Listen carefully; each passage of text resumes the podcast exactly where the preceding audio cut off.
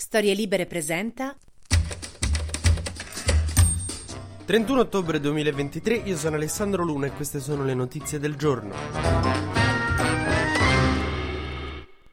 Ieri a Palazzo Chigi si sono ritrovati Meloni, Tajani, Salvini, tutti insieme. Solito burrachino? No, questa settimana invece si sono incontrati perché c'è un riformone da approvare e da presentare al paese e ieri l'hanno presentato. La grandissima riforma costituzionale di Meloni che ci è stata annunciata come Kanye West con l'ultimo album Donda. Tra l'altro questa riforma costituzionale e Donda hanno molte cose in comune, tipo Meloni l'ha scritta dopo essersi accannata con Gianbruno, Kanye West l'ha scritto dopo essersi accannato con Kim Kardashian. Ma oltre a questo hanno in comune il fatto che sono un mescolone assurdo di cui non si capisce una minchia. Diciamo che eh, Meloni ha deciso di mettere in questa riforma costituzionale un po' tutte le richieste varie ed eventuali che ci avevano, hanno fatto un brainstorming, poi non ci finiva il ponte sullo stretto di Messina, figuriamoci, però insomma è venuto fuori questo miscolone di riforme costituzionali di cui la proposta principale più importante che avrà un impatto maggiore sul paese è quella dell'elezione diretta del premier, del presidente del consiglio. Come sapete adesso si elegge un parlamento che poi il presidente sceglie a chi affidare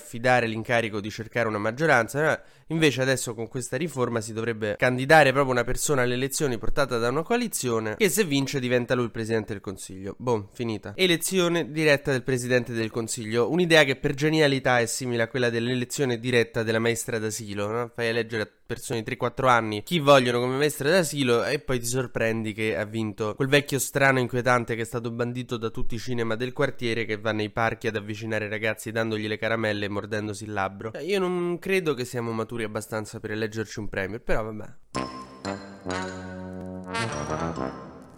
Secondo questa riforma di Meloni, appunto, chi vince eh, ha diritto al 55% dei seggi, quindi sarebbe abbastanza blindato, simile al modello francese. In questa riforma macedonia di, di cose dette in questa riunione di ieri c'è sta anche una disposizione anti-ribaltone, perché a Meloni alla destra gli è stato sulle palle quando Napolitano ha cacciato Berlusconi e ci ha messo Monti. Per cui d'ora in poi il Presidente della Repubblica, se a un certo punto manca la fiducia, può nominare Presidente del Consiglio temporaneo prima di sciogliere le Camere uno della stessa coalizione coalizione, ok? È il modello inglese, no? Vi ricordate che se n'è andata Boris Johnson e hanno dovuto trovare un'altra nel suo partito, Liz Truss, che poi se n'è andata, quindi hanno dovuto trovare Sunak. Cioè, insomma, si trova un sostituto nella coalizione che ha vinto, però sempre. Un'altra regola di questa riforma è che il premier, che il presidente della Repubblica nomina, deve essere in Parlamento, non possono essere premier esterni in Parlamento, come lo sono stati Monti, Renzi, Conte e Draghi, no? Che non stavano in Parlamento, si sono andati a chiamare e hanno detto via fa il premier. Che in effetti è un po' strana come cosa è come se durante una partita di calcio l'allenatore nota che in tribuna è venuto a vedere la partita del Piero e dice ah vieni gio- gioca tu con noi. No devi scegliere dalla panchina. E come se non bastasse c'è anche l'abolizione dei senatori a vita che a Meloni alla destra gli sono sempre stati sui coglioni forse perché sono saggi e razionali e quindi così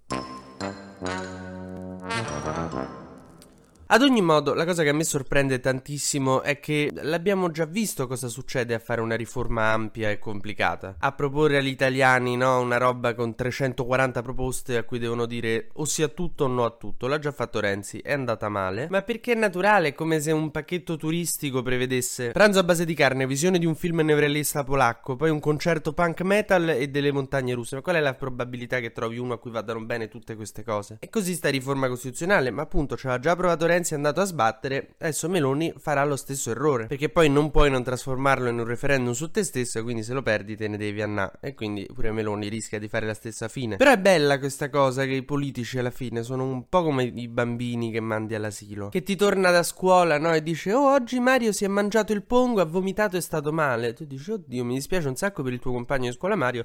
Sono un po' contento che adesso tu sai che non bisogna mangiare il pongo. E il giorno dopo ti chiama la preside dell'asilo e dice, il tuo bambino ha vomitato perché si è mangiato il pongo. Tu dici, ma come? Non... Perché lo fanno? Non è che imparano. E così anche Meloni e i politici. Facciamo un breve consueto giro sugli esteri, che bello finalmente poter tornare a dire queste parole, anche se la situazione non è che sia diventata più rosea, ma non ci sono enormi sviluppi. Israele si sta preparando all'azione di terra. Ieri è stato liberato un ostaggio con l'azione di terra, uno invece di un ostaggio è stata dichiarata la morte, mentre tre ostaggi sono apparsi in un video fatto circolare da Hamas in cui, insomma, queste qua in webcam parlavano a Netanyahu incazzate come la mia prof di inglese quando facevamo gli effetti sonori e lei non capiva da dove venivano in dad. E dice dicevano Netanyahu non stai a fare un cazzo per liberarci. Netanyahu continua a sostenere che l'operazione di terra, cioè l'invasione proprio, è l'unico modo per liberare gli ostaggi e non mi sembra che ci siano grandi iniziative per fermarlo, potrebbe iniziare a giorni, vabbè, vediamo che succede e ne parliamo quando succede, non ha, non ha senso parlarne mo. È come quando la tua ragazza dice "Ma se io mi dovessi fare bionda, te stai a fare bionda?" No, e allora non ne parliamo.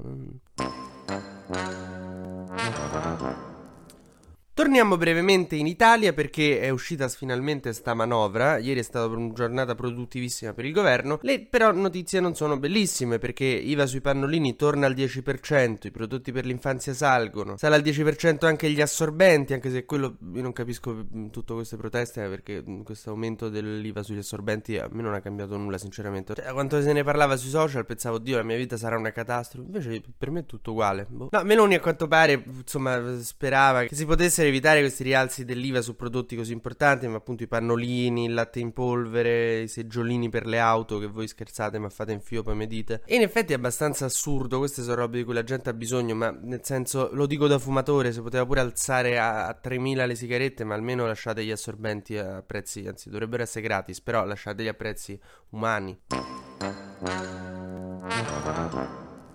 E mentre chiudiamo sulla vicenda di Abubakar Sumaoro, che non è indagato, non è niente, però ieri sono state poste ai domiciliari la moglie e la suocera per la questione delle cooperative, perché prendevano soldi pubblici e poi alla fine si scopriva che ci aprivano ristoranti in Ruanda e si compravano robe, spese pazze. Pareva la moglie di Mike Bongiorno più che quella di Sumaoro. Lui dice non c'entro niente, però evidentemente la questione politicamente è molto scomoda e anche imbarazzante, perché è come se a un certo punto arrestassero Marco Cappato perché non ha fatto morire nessuno.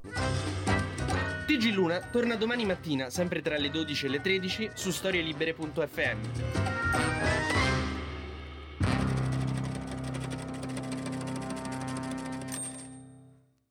Una produzione storielibere.fm di Gianandrea Cerone e Rossana De Michele.